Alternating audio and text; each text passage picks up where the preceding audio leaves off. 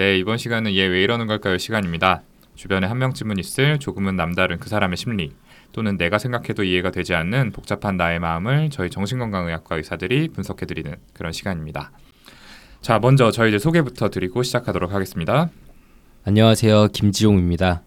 안녕하세요, 윤희우입니다. 안녕하세요, 허규형입니다. 안녕하세요, 손정현입니다. 네, 그리고 저는 사회를 맡은 오동훈입니다. 자, 그동안 어떻게 좀 지내셨어요? 더워서 죽겠네요. 여기 오는 길도 그렇고. 아, 김정은 선생님 많이 힘들어 보여요. 그래요? 오늘 항상 그렇잖아요. 특별히 더 힘들어 보여요? 아, 오늘은 더 힘들어 보여요. 그거보다 힘들다기보다 약간 넋이 나가 있는 것 같아요. 네, 그러니까요. 아, 왜 그런지 모르겠네, 진짜. 왜 그럴까? 음. 이전 방송에서 윤유 선생님이 그 나이가 들면은 좀 날씨가 더워지면 많이 늘어진다, 뭐 이런 얘기 했잖아요. 결국 나이가 많아서 그런 거 아니에요? 아. 그런가 보네요. 제가 잘못했네요. 늙어서 죄송합니다. 오늘따라 좀 늙은 사냥개 같은 얼굴로. 이거 뭔가 이미지가 딱 떠올랐어요. 어, 딱 알겠죠. 무슨 느낌인지. 저는 우리를 사정없이 쪼아대던 네, 그런 약간 그러니까 이미지였는데 더위에 지쳐가지고 이렇게 푹 늘어져 있는. 번아웃 됐나 봐요. 저희가 잘해드려야겠어요. 음. 저도 지금 주중에는 관사 생활하고 있는데 관사에 에어컨이 없거든요. 밤에 자야 되는데 음. 일 년 아, 지내고 말 거라서 그냥, 그냥 따로 안 사고 지내보려고 이제 선풍기로 버티려고 하는데 하, 요즘에 괴롭습니다. 아, 미치겠죠 진짜. 그냥 더운 게 아니고 습해서 아, 밤에도 너무 덥더라고요. 사우나 같아서 방에 가기가 싫어서 퇴근하고도 그냥 저기 사무실에 진료실에 남아있는 경우도 있습니다. 아, 그럼 그 사무실에다가 그 침대 락구 사놓은 거 아니세요?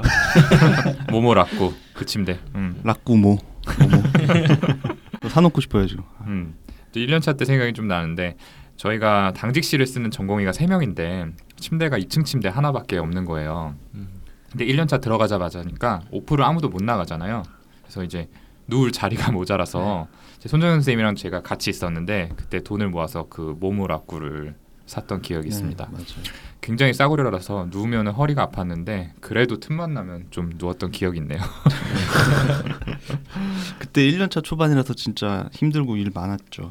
에야, 네, 일은 계속 쌓여가는데 뭐 하기는 싫고 거기 그냥 라꾸라꾸 누워서 천장만 멍하게 보고 있던 기억이. 그 라꾸라꾸가 결국에 일 년 못 가고 망가졌어요. 저희가 하도 내려앉았죠. 네, 내려앉았어요. 근데 내려앉은 상태로 계속 쓰긴 네. 썼어요. 네. 계속 그거 누워서. 제가 사 년 차 때도 누워있어요. 맞아요. 아, 그래요? 네. 어떤 힐링 포인트 같은 느낌으로. 근데 그 손정현 선생님 그 멍하니 누워서 천장만 보는 거는 저희 머릿속에 그 이미지 다 선명하지 않나요? 네. 네. 그거 저희가 직접 못 봤을 때도 오동훈 선생님이 다 사진으로 중계를 해줬기 때문에 아, 정현이 또 땀 흘리면서 누워있다고. 그때 아마 카톡이 없었을 텐데 그럼 뭐 단체 문자로 돌린 거예요? 뭐예요?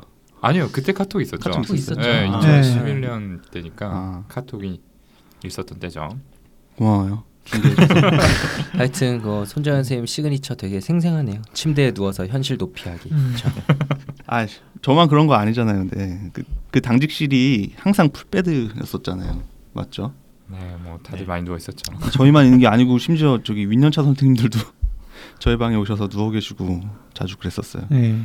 일하다가 잠깐 쉬려고 방에 가도 그분 계시니까 제대로 못 쉬고 그냥 이렇게 쭈뼛쭈뼛 앉아 있다가 나오고 했던 기억이 납니다. 맞아요, 막 일하는 척하면서 컴퓨터 앞에 앉아 있고 속으로는 아 언제가 진짜. 어. 그 선생님 지금 잘 지내시는지 갑자기 궁금해지네요. 사실 별로 안 궁금해요. 대본에 써있긴 한데 잊고 싶으시죠? 그냥 좀 그런 것 같아요. 네, 아무튼 그때 기억이 막 생생하게 떠오르는데 저는 또 다른 윗년차 선생님께서 그 침대에 누워서 이제 일하고 있는 저희를 딱 바라보면서 말씀하셨던 게 생각이 나요. 뭐죠? 선생님들 일단 하셔야 될 것 같아요. 어. 어. 의국장님, 어. 네, 의국장 모 선생님, 네, 의국장 네. 선생님. 아. 아마 청취자분들 모르시겠지만 진짜 똑같이 했거든요 지금 방금. 애당, 애당 하셔야 될 것 같아요. 애중이 아, 애당.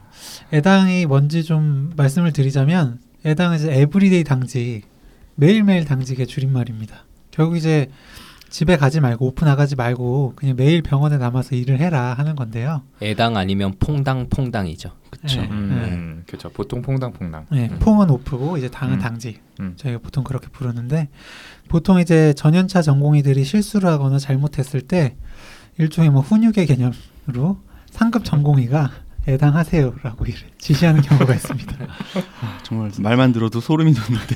그죠. 아, 그때 좀 솔직히 억울한 면도 있었어요. 뭐, 예, 뭐 자세히 말씀드리긴 하지만 그만한 잘못을 계속했던 것 같지는 않은데 음. 해당을 받았었어요. 저 최근까지도 원한이 남아서 약간만 취하시면 그렇지는 않아요. 그분에 대한 얘기를 꺼내고 아, 하신다는 소문을 들었는데 모함을 하신다. 아, 예, 저도 들었어요. 예, 뭐 제가 그때 같이 있었던 건 사실이지만 뭐 손정현 선생님 모르겠고 저는 와, 선생님 존경합니다. 참. 역시 태세 변환. 네. 지금도 그립습니다, 선생님. 술 먹고 정말 막말을 하던 게 얼마 전까지 있었는데. 네, 아니고요. 아무튼 그날 정말 마음은 힘들었어요, 사실. 네, 일 깔아두고서 애당 받고 일 깔아두고 저희 셋이 단체로 멍하니 그 침대 그 이 층 침대를 라꾸라꾸 이렇게 해가지고 니은자로 세 명이 멍하니 누워있던 게 생각이 납니다. 그때 아마 제, 제 빵꾸였던 음. 것 같은데 아, 저는 너무 미안해서 누워있으면서도 앉아보지 못하고 기억이 납니다. 그러니까 왜 누워있는 거야? 그러게요. 뭐 그냥 현실을 좀 외면하고 싶었던 것 그렇죠. 같아요. 네, 네, 현실 맞아요. 도피죠. 네. 네. 결국에 그 텀, 이제 삼 개월 텀 끝나고 세보니까 집에 다섯 번 갔더라고요. 세 달 동안. 야. 그때는 진짜 힘들었는데 지금 지나고 나서 보니까 뭐 추억이라고 할 수 있을 것 같습니다. 네. 어. 음. 음. 저야 미안할 뿐이고. 네.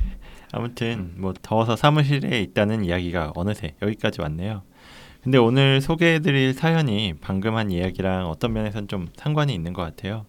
오동훈 선생님이 자기 방어하느라 진행을 안 하시니까 제가 바로 그냥 진행해 볼게요. 오늘 사연 한번 들어보겠습니다. 오, 사회자. 아, 제가 다른 분 시키려고 했는데 이제는 사회자 자리까지 좀 넘보시네요. 이 방송의 일 인자는 저라는 걸 잊지 말아주시고요. 아무튼 말 나온 김에 윤윤 선생님 사연 소개 좀 부탁드릴게요.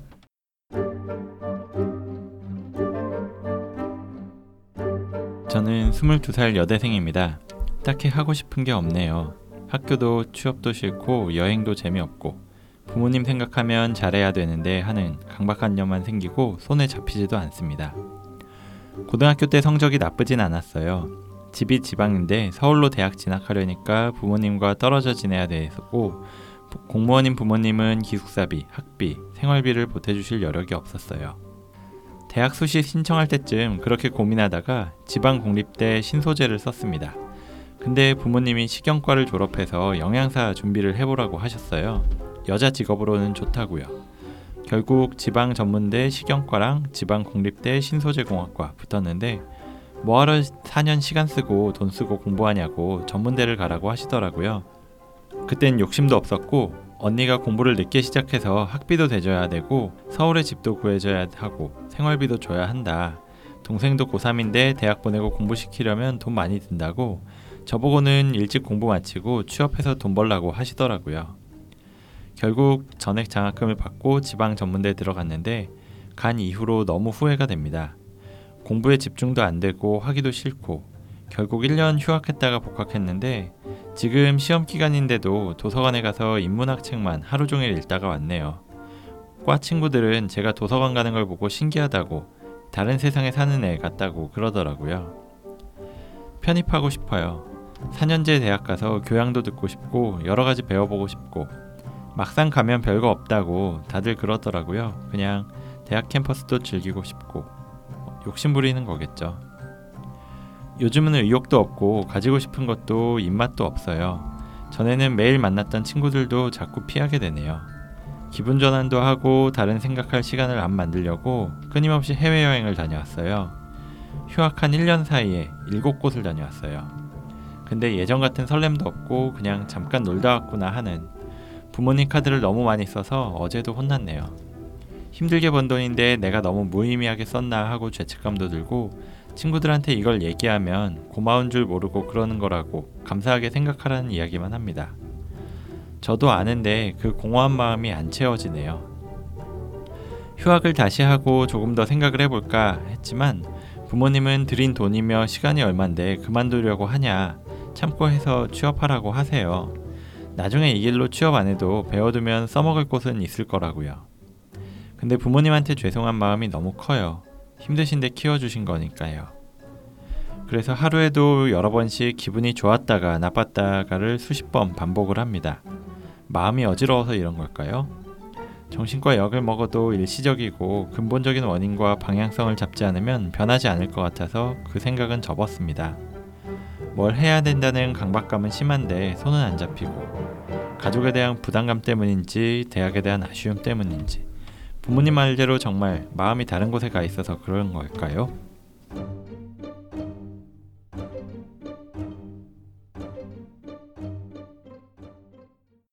네, 사연 잘 들어봤습니다. 부모님의 뜻에 따라서 전문대에 진학했지만 학교 생활에 흥미를 느끼지 못하면서 생활 전반에 걸쳐서 의욕이 떨어진다는 분의 사연인데요. 자, 다들 좀 듣고 어떤 생각들을 하셨어요? 네, 아마 주변에서 한 번쯤은 뭐 들어봤을 고민인 것 같아요. 사실 대학 가기 전에 뭐 저희도 그렇고 제대로 된 진로 탐색 과정이 없잖아요.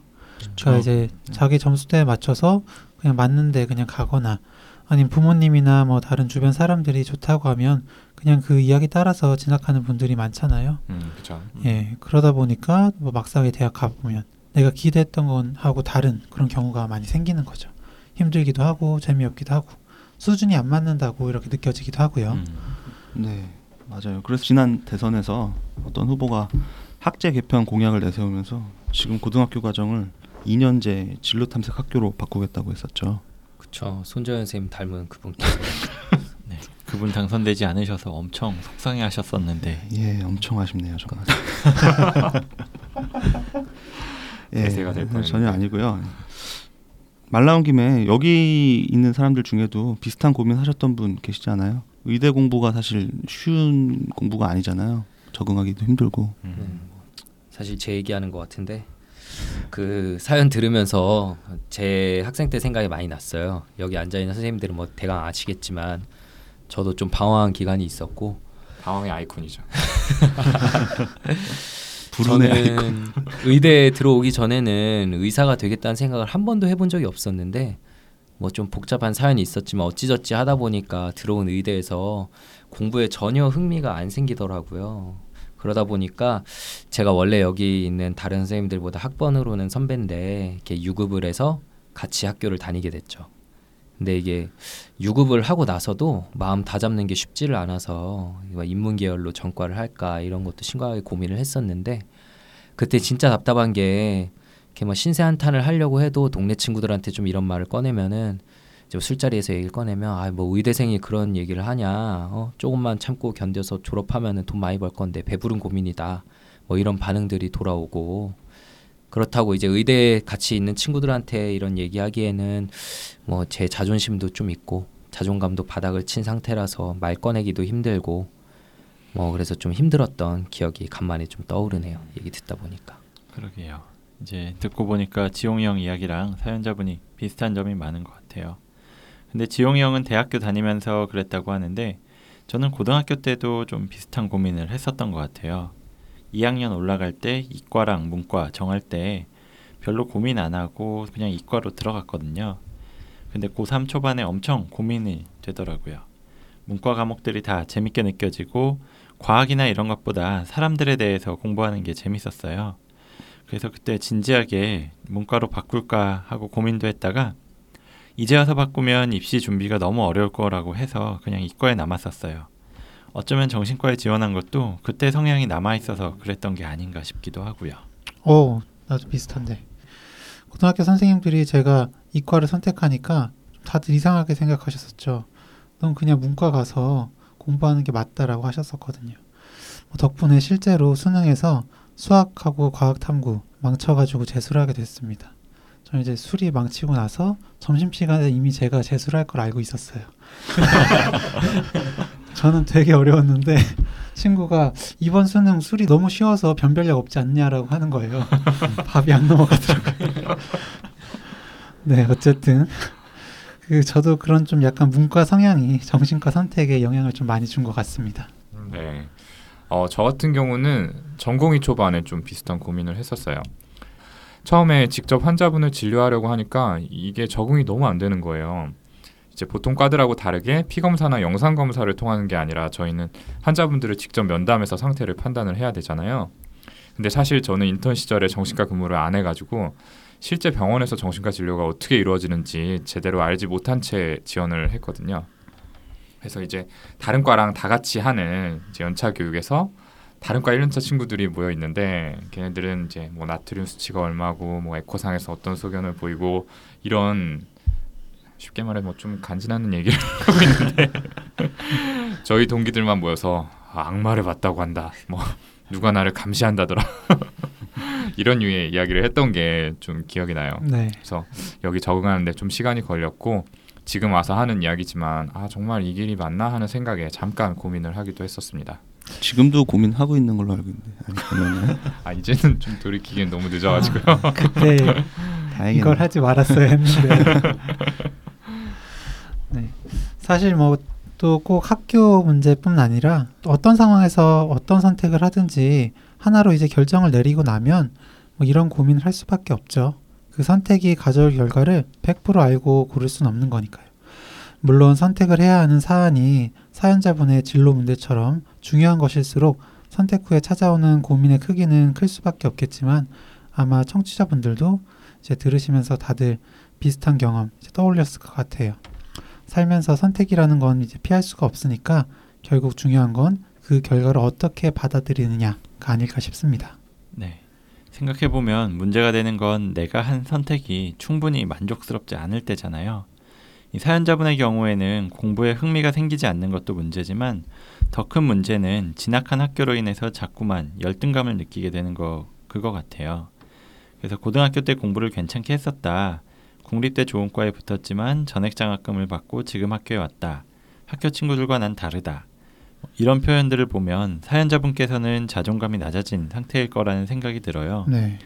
그래서 나 스스로가 지금의 나를 인정할 수가 없으니까 타인의 인정을 통해서 그걸 채우고자 하는 그런 생각인 것 같아요. 그렇죠. 사년자에 편입하고 싶어 하시는 것도 뭐 다양한 교양을 듣고 캠퍼스 생활을 즐기고 싶다 이런 이유라고 말씀을 하셨지만 어쩌면 전문대라고 하는 그 타이틀이 주는 열등감에서 벗어나고 싶으신 게 주된 이유일 수도 있겠다는 생각이 듭니다. 아무튼 그 공부에 대해 흥미가 생기지 않는 것도 그렇고 열등감을 느끼는 것도 그렇고 결국에 내가 한 선택으로 인해서 나 자신이 심적으로 고통받게 된 상황이시잖아요. 이 상황을 잘 받아들여서 내 마음이 편해질 수 있다면 좋겠지만 그건 일단 힘들고 그렇다고 상황을 바꿔서 이 힘든 상황을 좀 벗어나고 싶은데 그것도 쉽지가 않죠. 이런 상황에서 우리 심리는 스스로를 보호하기 위한 방어기제를 작동시키게 됩니다. 지금 사연자분의 경우에는 크게 두 가지 방어기제를 사용하고 계신 것 같은데 자세한 설명은 교수 역할 전문 허규영 선생님한테 좀 부탁을 드려보겠습니다. 네, 두 가지 뭐 사용하고 계시다고요? 상의가 되지 않은 것 같은데. 네, 뭐 찾아내서 얘기하시죠. 네, 제가 떠오르는 방어기제로는 뭐 일단 회피가 좀 떠오르는데요. 뭐 아마도 좀 가장 많이 사용하는 방어기제 중 하나가 아닐까 싶은데, 그렇죠. 예, 네. 좀 좁은 개념과 넓은 개념 구분해서 좀 설명을 드릴까 해요. 이제 좁은 개념의 회피는 나에게 스트레스를 줄 수 있는 상황이나 뭐 대상, 생각, 뭐 이런 거를 그냥 피해버리는 거죠.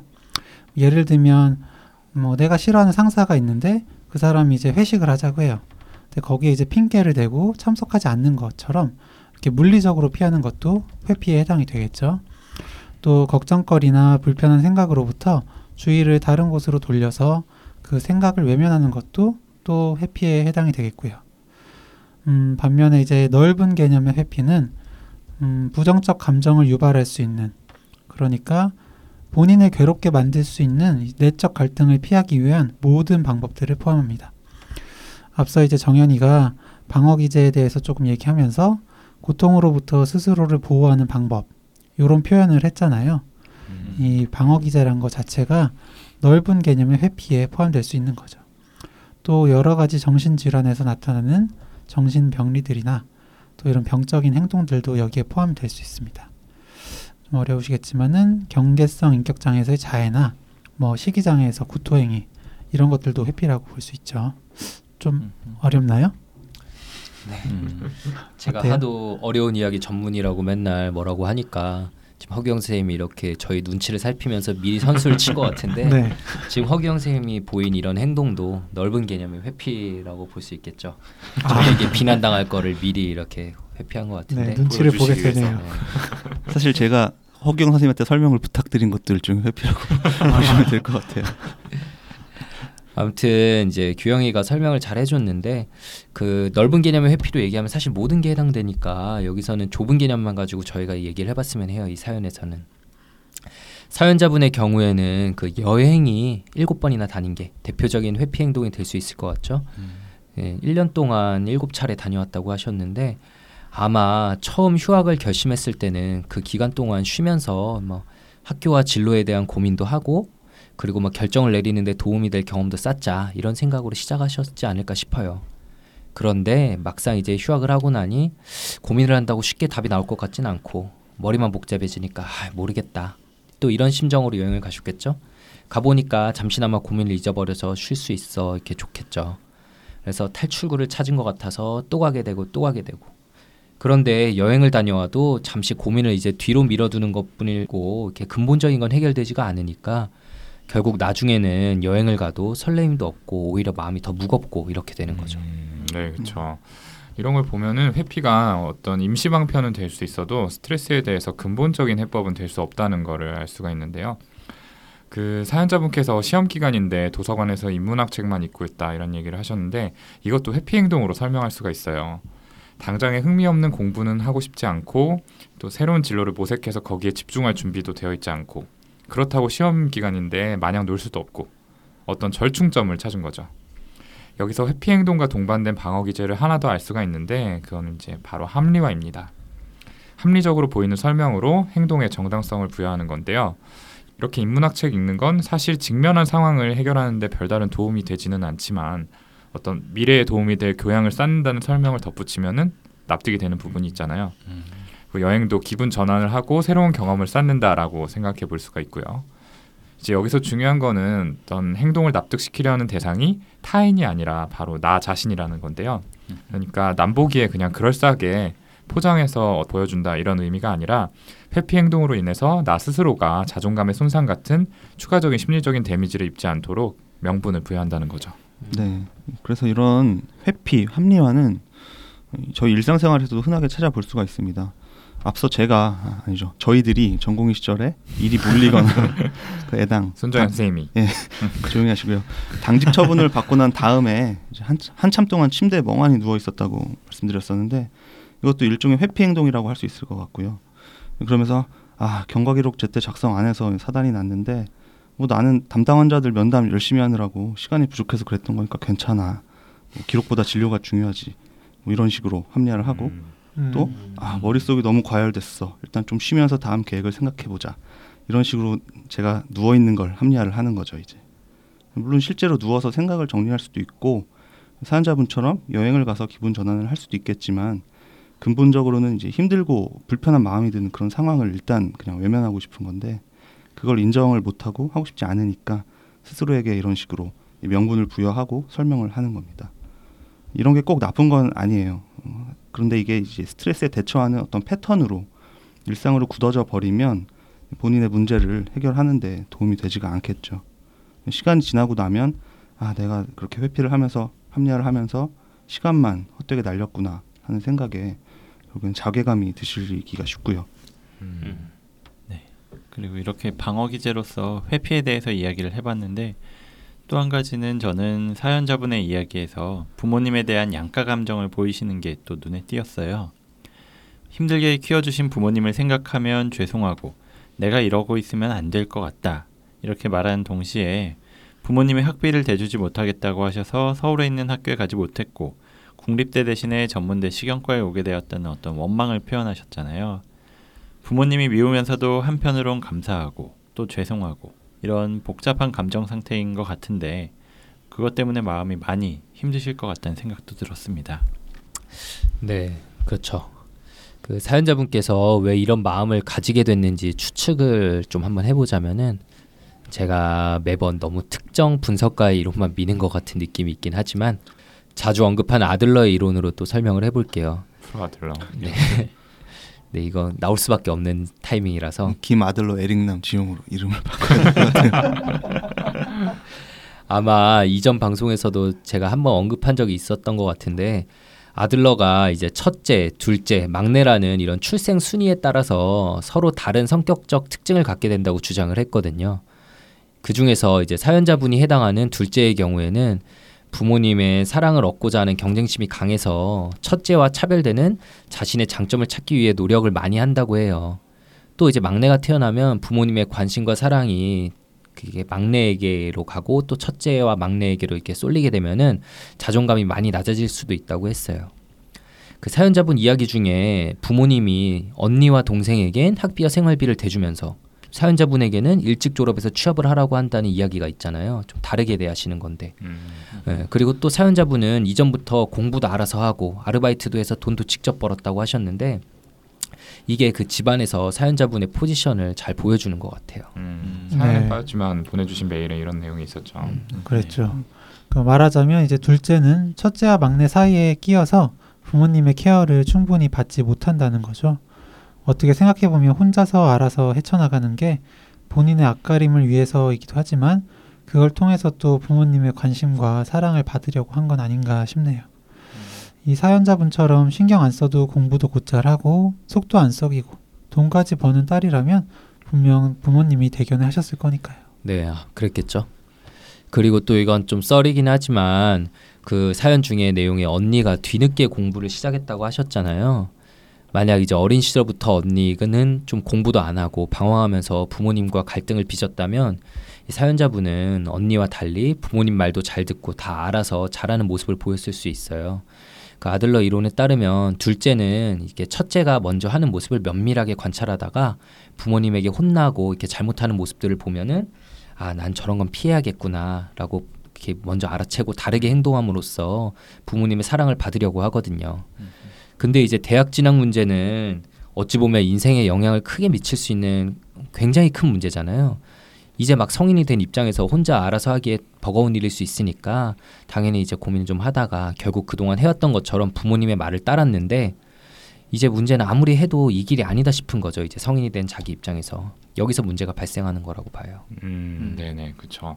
아, 지금 사연에는 빠져서 조금 헷갈리실 수 있을 것 같은데 원래 보내주신 내용에는 너는 그동안 알아서 잘 해왔으니까 네가 알아서 해라 라는 식으로 부모님이 좀 많이 말씀도 하시고 그래서 이분이 이제 고등학교 때부터 공부도 좀 알아서 하고 이제 어떤 용돈 같은 것도 아르바이트 통해서 알아서 벌고 좀 이렇게 많이 하셨다는 내용이 있었어요. 네. 근데 사실 좀 저는 솔직히 부모님에게 문제가 있는 거 아닌가 이런 생각이 드는데요. 어떻게 너는 좀 알아서 잘하니까 네가 알아서 해라라고 말씀은 하시면서 실제로는 뭐 경제적인 문제 같은 이유를 들어서 사연자분을 본인들의 뜻대로 좀 움직이려는 모습을 보이거든요. 그러니까 보태줄 돈 없으니까 그냥 식용과 같은 데 가서 취업해라. 그동안 들인 돈이 얼만데 그냥 졸업해라. 이런 식으로요. 이제 이게 좀 이중적인 태도가 아닐까 싶은데요. 음. 결국엔 부모님이 원하는 거는 사연자분이 자기 뜻대로 앞길을 헤쳐나가는 게 아니라 부모님의 말에 순종해서 본인들의 마음을 좀 편하게 만들어주는 거 그거를 원하시는 게 아닌가 음. 생각이 듭니다. 맞아요. 저도 그런 생각이 들어요. 사실 뭐 다른 결론이 나왔을 수도 있는 거거든요. 사연에 보면은 언니가 뒤늦게 공부를 시작하는 것도 사연자분이 가고 싶은 대학에 못 간 이유 중에 하나였는데 부모님이 사실 그때도 첫째 보고 야, 넌 늦은 나이에 무슨 공부한다고 그러냐? 동생이 이번에 대학도 잘 붙었고 거기 학비 대야 되니까 넌 그냥 돈 좀 벌고 동생 도와줘라 이렇게 하실 수도 있는 거였잖아요. 네, 그렇죠. 그럴 수도 있죠. 음. 사연자분도 분명히 그런 점을 좀 느끼고 계실 거라고 생각을 하는 게 그런 부모님의 어떤 차별적인 태도에 대한 반감이라고 하는 게 사연 속에서 원망하는 듯한 어떤 표현으로 드러나고 있는 게 아닌가 싶은 생각이 들고 동시에 이분이 계속해서 부모님께 죄송하다는 뉘앙스의 이야기도 같이 하고 계시는데 이런 걸 보면 어린 시절부터 부모님을 힘들게 해서는 안 된다, 내가 짐이 되면 안 된다라는 생각이 초자 슈퍼에고의 일부로 자리 잡은 것 같아요. 슈퍼에고는 이전 방송에서 설명드렸었는데 가치관, 도덕심과 같은 어떤 개인의 행동에 영향을 주는 심리 구조를 말합니다. 사실 본심은 이 길은 내 길이 아니고 이거는 맞지 않는다라고 느끼고 있는데 슈퍼에고는 자꾸만 부모님을 힘들게 해서는 안 되니까 그 길을 가라라고 하고 있는 거죠. 네, 맞아요. 이 두 가지가 부딪히고 있으니까 부모님에 대해서도 원망하고 죄책감이라는 양가적인 감정을 갖게 되고 그 두 가지 사이의 갈등을 중재하는 게 자아, 에고인데 현명한 답을 내놓기가 어려우니까 자꾸 그 문제를 회피하고자 하는 미성숙한 방어를 보이는 거라고 설명해 볼 수가 있을 것 같아요.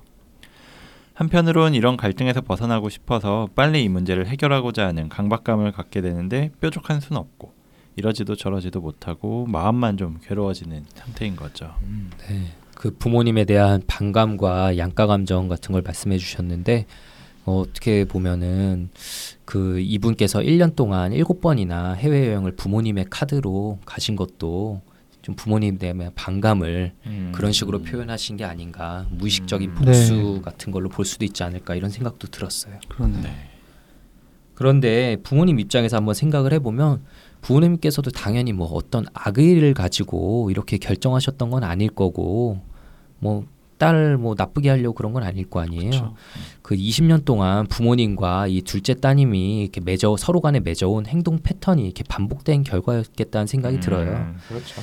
아까 말한 것처럼 사연자분은 부모님께서 시키는 것에 대해서 충실하게 따르는 혹은 뭐 시키기도 전에 미리 알아서 잘하는 타입이셨을 것 같아요. 근데 부모님 입장에서 생각해 보면은 그 사실 자녀에게 저런 말 꺼내기가 쉬운 것만 아니잖아요. 다른 형제들을 위해서 너가 하고 싶은 걸 뭐 할 수 있는 걸 포기해라 이렇게 말하는 건데 부모님 무의식 중에도 다른 형제들보다는 착하고 말 잘 듣는 이 둘째에게 이런 말 꺼내기가 훨씬 더 수월하셨겠죠. 뭔가 의식적으로 뭐 의도를 가지고 했다기보다는 그냥 굳어진 패턴 때문에 그렇게 좀 둘째 딸에게 이야기한 게 아닌가 이렇게 말씀을 하신 건데요. 아무튼 여기까지 사연자분이 보이시는 회피 행동과 합리화 그리고 부모님에 대한 양가 감정 때문에 갇힐 어떤 내적 갈등에 대해서까지 얘기를 해봤습니다. 이제 마지막으로 저희가 조언을 좀 드려봐야 할 텐데요. 좀 어떤 해법이 있을까요? 여기 대해서. 음. 사실 이런 경우에 해법을 찾는 게 참 쉽진 않은 것 같아요. 솔직히 말해서 말로 하는 해법은 쉬워요. 지금이라도 회피하는 패턴 그만두고 하고 싶은 거 찾아서 거기에 최선을 다해보는 거다. 이게 답이거든요. 근데 그게 마음대로 되는 게 아니다 보니까 포기하게 되고 결국 사연자분처럼 쉽게 찾을 수 있는 내가 즐거워하는 것들, 뭐 여행을 떠난다든지 하는 방식으로 회피하게 되는 거죠. 이런 마음 가진 분들이 요즘에 많아서 그런지 최근에 정말 유행처럼 번지는 욜로라는 말이 떠올라요. 근데 이 말을 들을 때마다 원래 뜻과는 다르게 좀 상업적으로 너무 변질이 된 것 같다는 생각이 들어서 안타까운 마음이 드는데 당신은 오직 한 번 산다 라고 해서 원래는 성공이나 출세같이 남들이 정해놓은 길을 따라가지 말고 자신이 하고 싶은 일을 하기 위해서 시간과 열정, 돈을 투자하라는 의미지 먹고 싶은 거 사먹고 사고 싶은 거 사고 이렇게 눈치 보지 말고 돈을 써라 이런 소비적인 의미가 아니었거든요.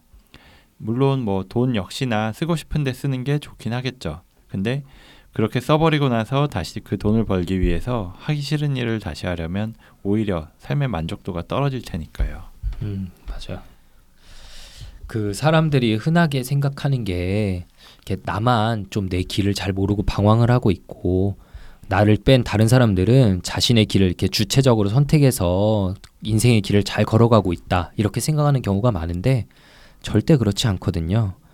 자신이 이렇게 뭐 어린 시절부터 꿈꾸고 막 계획해서 그 길만 정확히 따라가서 원하던 목표를 이뤄내는 사람이 얼마나 많이 있을까요?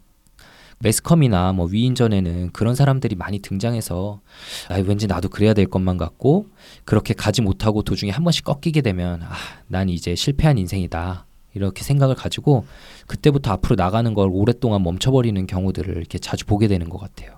네, 그렇죠. 그렇게 멈춰서게 됐을 때 다시 인생의 방향성을 설정하고 그 길을 걸어나가기까지의 과정이 짧은 시간에 이루어지지만은 않아요. 실패의 원인을 본인의 문제로 돌리면서 우울해하는 경우도 있고 또 타인이나 환경 탓을 하면서 현실의 문제들을 다 놔버린 상태로 회피하면서 시간을 보내기도 하고 또 그런 자신을 비난하면서 다시 우울해지게 되는 어떤 악순환을 좀 거치게 되는 경우들이 있는데요. 사연자분도 이런 경우에 좀 해당되는 게 아닌가 싶네요. 음. 예, 그래서 나 혼자만 왜 이럴까, 내가 남들보다 좀 많이 못났나 하는 고민은 너무 많이 안 하시면 좋겠어요. 요즘에 워낙 취업이 어렵기도 하고 우리 교육이 예전부터 입시 위주다 보니까 지금 이 나이대에 어떤 비슷한 상황을 겪고 비슷한 고민 갖고 있는 분들 진짜 굉장히 많거든요. 저희가 외래에서 뵙기만 해도 많은데 실제로는 더 많으실 거예요.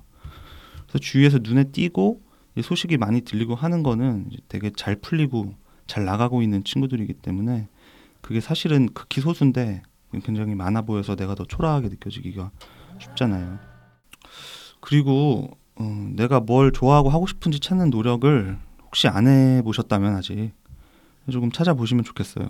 이 진로 탐색을 하라는 어떤 뭐 거창한 의미라기보다는 지금까지 여행 다니셨던 것처럼 이제 도서관에서 뭐 인문학 책만 보시기보다는 부담 없이 이렇게 돌아다니면서 여기저기 많이 물어도 보고 여러 가지 좀 겪어보시라는 의미거든요. 고등학교 때까지는 입시에서 성공하는 게 절대 목표지만 이제 한 이십 대 초중반을 넘어가면 진짜 내가 하고 싶은 게 뭔지 고민해볼 필요는 있습니다. 사 년제 대학교 편입이라고 이제 말씀을 하셨었는데 그게 그 자체로는 인생의 어떤 목적이나 가치가 될 수는 없고 만약에 이거를 이루신다고 해도 그 이후에 뭔가가 없으면 그냥 잠깐 기쁘고 말 뿐이지 계속해서 뭐 행복하고 잘 지내시기는 힘들 거라는 생각이 들어요. 그래서 내가 에너지를 쏟을 어떤 대상이나 목표를 찾게 되면 지금의 무기력감이나 이전에 부모님에 대한 어떤 여러 가지 서운한 마음들을 느끼셨었는데 그것들에 너무 신경 쓰지 않고 더 잘 지내실 수 있지 않을까 생각을 합니다. 그 노홍철 씨가 라디오 진행하면서 매번 클로징 멘트로 하고 싶은 거 하세요라고 정말 피를 토하는 음, 음. 목소리로 외치시는데 예전에 윤유 선생님이 한 번 한 적이 있어요. 네, 그렇죠. 지금 한번 들려주시는 거 어때요? 사양하겠습니다. 약간 할 것 같은 표정이었는데. 그러니까. 예. 어. 그래서 하고 싶은 거를 하려면 트라우마가 남아서. 아, 좋았는데. 아, 어. 혹시 또 비난당할까봐 지금 윤유 선생님 하고 싶은 거 하세요. 앞으로도 쭉 해주세요. 그래서 뭐 하고 싶은 거를 하는 게 중요한데 그러려면 조금 찾아보려는 어떤 의식적인 노력이 필요는 하다고 생각을 합니다. 네, 그 앞에 선생님들이 너무 좋은 얘기 많이 해주셔서 제가 또 어떤 말씀을 드려야 될지 좀 고민이 되네요.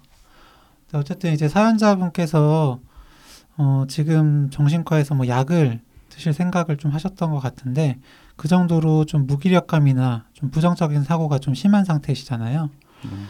어쨌든 뭐 열악한 가정 환경, 그러니까 첫째랑 막내 사이에서 좀 껴서 이제 어떻게든 부모님 관심 좀 받아보시려고 이제 혼자서 공부도 열심히 하고 이제 뭐 아르바이트도 하고 이런 식으로 해서 열심히 했고 진로도 어쨌든 부모님 뜻에 따라서 했는데 결국에 그렇게 가서 한 대학이 본인 생각이랑 너무 다르니까 결국 좌절을 심하게 좀 하신 상태신 거잖아요. 음.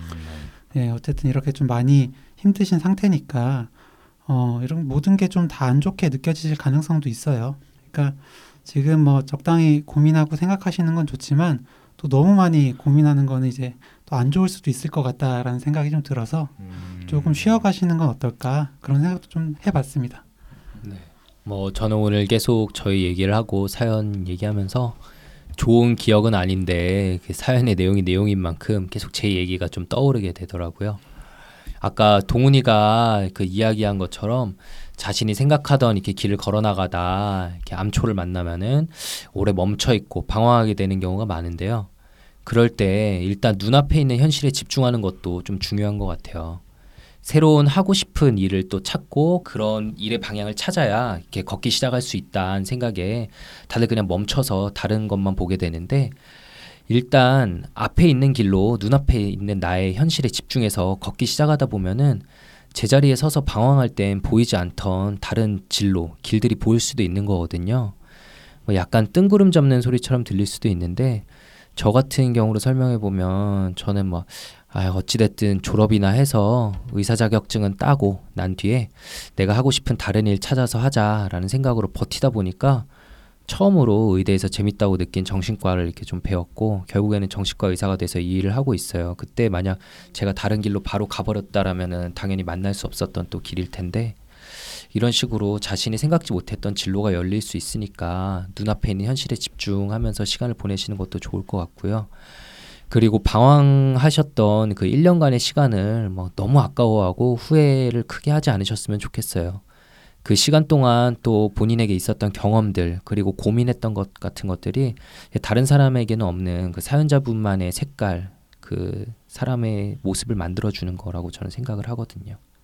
네, 다들 좋은 말씀 해주셨는데 저는 일단 조급해하시지 말라는 말씀을 제일 먼저 드리고 싶어요. 확실히 무엇을 할지도 모르는 상태에서 내가 미래를 위해서 뭔가를 해야 된다라고 스스로를 다그쳐봤자 소용이 없거든요. 지금 사연자분에게 필요한 건 순전 선생님 말한 것처럼 내가 진짜로 원하는 삶이 뭔지 충분히 고민하는 거라고 생각합니다. 그 결정은 정말 중요하기 때문에 서두를 이유는 절대 없죠. 네, 결정을 내리는데 확실히 도움이 될 만한 활동이 있다면은 다시 휴학을 하는 것도 저는 괜찮다고 생각해요. 하지만 명확한 계획이 없는 상태에서 휴학을 하는 거, 그냥 고민을 위한 휴학은 저는 반대합니다. 그 자체를 변명 삼아서 또다시 문제로부터 회피할 수 있다고 생각을 하거든요. 아까 지용 형이 이제 방황의 시간을 아까워하지 말라는 이야기를 했는데 저도 이미 지나간 시간에 대해서 후회하고 자책할 필요가 없다는 점에서는 동의를 해요. 하지만 뭐 또 방황해도 괜찮아, 저는 그거는 아니라고 생각하거든요. 솔직히 뭐 고민을 하는데 시험 준비하듯이 하루에 몇 시간씩 책상에 앉아서 고민하는 거는 아니잖아요. 또 그렇게 한들 답이 안 나오는 고민이 더 빨리 해결되는 것도 아니고요. 좀 전에 지용 형도 비슷한 얘기를 했지만 이제 사람들이 길을 가다가 목적지를 바꾸게 되면은 그동안 달려온 시간이 아깝다는 생각을 굉장히 많이 해요. 그래서 혹시나 더 아까워질까봐 목적지가 분명해질 때까지 더 이상 앞으로 나아가지 않고 제자리에 서 있으려고 하는 경향이 있거든요. 근데 시간이 지나고 나서 돌이켜보면은 정말 아까운 거는 내가 달려온 그 시간이 아니라 제자리에 멈춰 있었던 시간이에요. 눈앞에 일상생활을 해나가면서 고민을 하는 게 오히려 타성에 젖지 않고 좀 더 넓은 시야에서 문제를 바라보게 해서 좋은 답을 구할 수 있게 만들 거라고 생각합니다. 예, 오늘 이렇게 예, 왜 이러는 걸까요? 사연으로 이야기를 나눠봤고요. 이제 오늘 이 시간 마치기 전에 단골 멘트, 페어리 손 선생님의 단골 멘트 삼 종 세트를 들어야 되는데 여기 손정현 선생님이 녹음으로 대체한다라고 적어놓으셨어요. 하지만 그럴 생각 없거든요. 저는 정말 네, 번거롭네요. 네, 직접 소개해 주세요. 다. 이거 뭐 할 때마다 뭐 수당을 받을 수도 없고 참 뭐예요? 번거롭습니다. 이제 기계처럼 유창해지실 때도 되지 않았나요? 그게 안 돼서 지금 이런 거잖아요. 예, 말씀드릴게요. 정신과에 관해서 그리고 주위 사람이나 본인에 관해서 고민되거나 궁금한 점 이메일 브레인리치 식스 앳 지메일 닷컴 브레인리치 숫자 육 골뱅이 지메일 닷컴으로 보내주시면 감사하겠고요.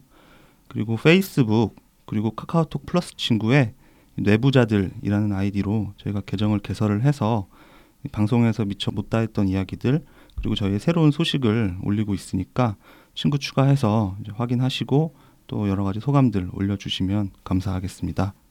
네, 좋습니다. 오늘 예, 왜 이러는 걸까요? 첫 번째 사연 이걸로 마무리 짓고요. 저희는 두 번째 사연에서 이어서 찾아뵙도록 하겠습니다. 감사합니다. 감사합니다. 감사합니다.